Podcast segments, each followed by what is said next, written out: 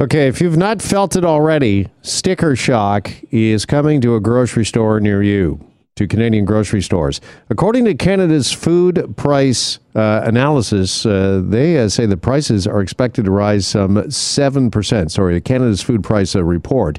They say that prices expected to rise some 7% next year. Let's welcome in Simon Somogyi, who studies the business of food at the University of Guelph. He joins us now here on Global News Radio. Simon, good afternoon. I appreciate your time. Uh, thank you, Jeff. All right. Uh, first off, uh, what's driving this? Uh, what's behind all of these uh, price increases we're expecting next year? Yeah, there's. It's not good news that we are expecting what is a large increase. There are a few things behind that. Um, we're seeing high labour costs across the food supply chain, from from uh, farming to processing to retailing, particularly in restaurants, who have struggled to get back uh, workers and have are offering higher wages. Um, and if you've another issue, if you filled up your car with fuel recently, you've seen how expensive that is, and uh, so fuel costs form a big part of transportation costs and are, and are increasing food prices. Um, and then uh, drought as well. We've seen drought in the prairie provinces in the US, in Brazil. They impact the price of grains, and that impacts particularly the prices of meat and dairy. So yeah, costs across the chain are really increasing, and that's being pushed onto us in higher food prices. Okay, one thing you did not mention there, Simon, is uh, kind of hmm. buzzwords right now supply chain issues, supply chain problems. Is that part of this uh, as well? Yeah, we track transportation costs uh, uh, and the sort of reduced trucking capacity, which we which we call the the supply chain issues is, is part of that as well. The, the trucking industry had a lot of uh, truckers retire just as the pandemic uh, hit, and they haven't been able to replace uh, them fully yet. Uh, so, yeah, supply chain issues are, are impacting. Okay, and uh, are there certain foods? I think you mentioned meat a second ago, but are there certain foods, certain items at the grocery store that are going to go up more than others? Yeah, so as you mentioned, we're expecting a sort of a five to seven percent increase. Uh, that that is the largest increase in the history of, well, the 12-year history, I should say, of our food price report. So the biggest items, uh, restaurant and dairy, we expect a six to eight percent increase. Uh, vegetables five, and bakery five to seven percent, and fruit about three to five percent. Okay, so this is something that Canadian families aren't going to be able to kind of buy their way around uh, for the most part. Uh, we're looking at increases uh, everywhere, pretty much across the board.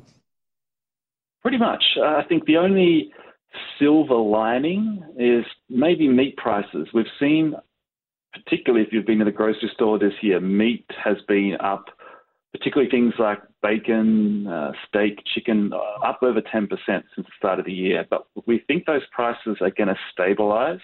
So we're sort of thinking a, a 0 to 2% increase in meat prices, but they're already very high. Okay, and also important to note that this study takes into account restaurant spending, going out for dinner. And I imagine a lot of people will say, okay, well, I'll just cut back or cut down on that. But that also does have implications as well, right? I mean, if we uh, stop uh, eating out, I mean, there was a time when we couldn't even go to a restaurant uh, during the pandemic. That certainly hit the restaurant and hospitality sector uh, hard.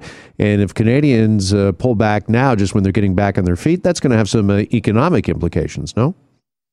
That is true. We we are ex- well, we are expecting a six to eight percent increase in restaurant prices for 2022, and I think we'd all agree we want to help out restaurants who've had a pretty tough time. Of, of, the whole food supply chain, restaurants were really the only thing that had to completely close overnight back in back in March, and you know we expect those increases in prices to come from you know the labour costs they're they're bearing. So they've they've been offering benefits, paid leave, RSP contributions uh, to get good workers, and uh, and in, in some sense, that discussion around how we pay people who work in service, particularly in food service, uh, has really come to the light during COVID. And now we're, we're sort of saying, okay, well, we, we they deserve to be paid higher. I think what that will mean is that menu prices will increase. I think what will probably happen is that the restaurants will try to absorb a lot of those costs and the way they'll do it is probably having fewer menu items, but also having smaller portion sizes of food as well. Mm-hmm. Yeah, there's just so many spin-off effects uh, from this. Uh, are there any other sort of spin-off effects you, you can see uh, coming in the next year due to rising food costs? Yeah, I, I, think there's a few interesting things. I think dairy is expected to be uh, a sort of a six to eight percent increase. Now, dairy is a supply-managed commodity in Canada, which means farmers have to buy quota to supply milk, and then the Canadian Dairy Commission, which is a Crown corporation, decides what price they should get for that product. They are recommending an 8.4% increase in the price farmers get for milk. Uh, and those prices will be passed along the chain to consumers. I think what it will mean is that consumers may start thinking, well, some of those plant based milks, they might not taste as good, but they're, they're, they're significantly cheaper and they might start switching. Uh, and we've also seen consumers sort of reducing their, their meat intake as well uh, due to high prices. Uh, so there are people are being savvy, for want of a better term, with their dollar, and I think that will continue into 2022. What do you think this means for the overall uh, health of uh, Canadians in our diets as well, uh, Simon? Is the case going to be the processed foods will uh, be that much more attractive, will be a, a little cheaper than uh, meats, uh, vegetables, dairy that we're talking about here, and that Canadians will sadly maybe be not eating as healthy as they once were because of food inflation, and that could have you know some spin-off effects down the road when it comes to things like healthcare and healthcare costs. Definitely, I think the sad thing is, as, as you allude to there, Jeff, that that cheap food that is bad for you is cheap, and food that is good for you is typically more expensive. I think uh, what people can do. I thought, first of all, I think people will be tending to fill themselves up, you know, with carbohydrates, which are cheaper. Uh, but we're expecting grain prices to increase a little bit as well, and that will impact some of the prices of those things. I think I think there are ways to be smart about the way that you purchase food, and that can help reduce the impact of those costs. I think, you know, we want to help restaurants, but eating out less than you would before is maybe a good idea. Um, if you're at the grocery store, you know, look at the flyers before you go to the store. If there's big specials, you know, buy up those specials, particularly things like meat. And if you've got a chest freezer or uh, if you can invest in a chest freezer, then, you know, freeze – products that are on special, particularly meat, um, and don't waste them. Um, and if you look in store, you, you, see a lot of those eat tonight items, the, the products that have close use by dates.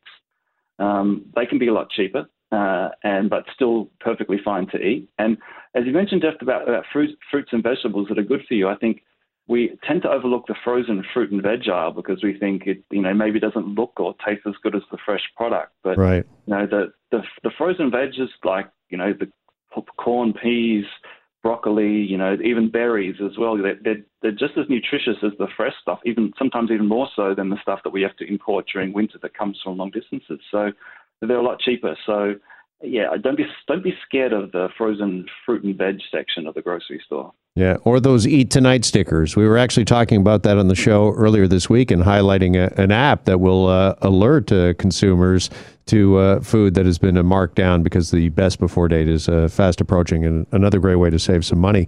And when we look at a family of four, they will spend up to uh, well close to fifteen thousand dollars, fourteen thousand seven hundred sixty-seven dollars a year on food next year on average. That's an increase of nine hundred and sixty-six dollars over this year.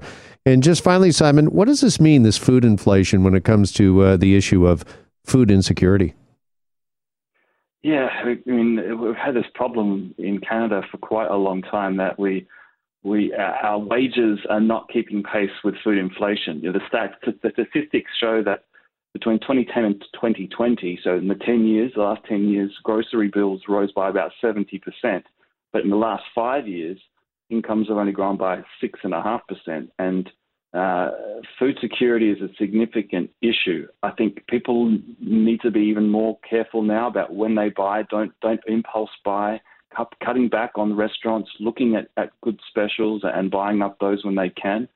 That can help uh, reduce the cost of, of putting food on, on the table. All right. It is a, a, big issue. And as we've been discussing here, there are a lot of effects to uh, food inflation. Appreciate your analysis, Simon, and your time with us this afternoon. Thanks so much for joining us. Thanks for having me, Jeff. You bet. Simon Somogyi studies the business of food at the University of Guelph. And we're back after this break You're on Global News Radio. Hi, it's Shauna, and I might be a bad parent because my kids think french fries are vegetables. Hey, it's Ryan, and I might be a bad parent because I went out for wings when my wife was in the hospital after giving birth. Johnny here. I might be a bad parent because in my house, the tooth fairy gives pocket change. But we're not alone. Len emailed us and said his six year old daughter's Tarzan moment going from love seat to lazy boy by curtains made him more proud than any dance recital. and Andy left his two year old at the rink. All right, guys, I'm sure we're not alone. Like Andy's kid. For stories and confessions like this, make sure you check out our podcast. It's called Bad Parents, and it's available wherever you get your podcasts. I left a glove at the rink.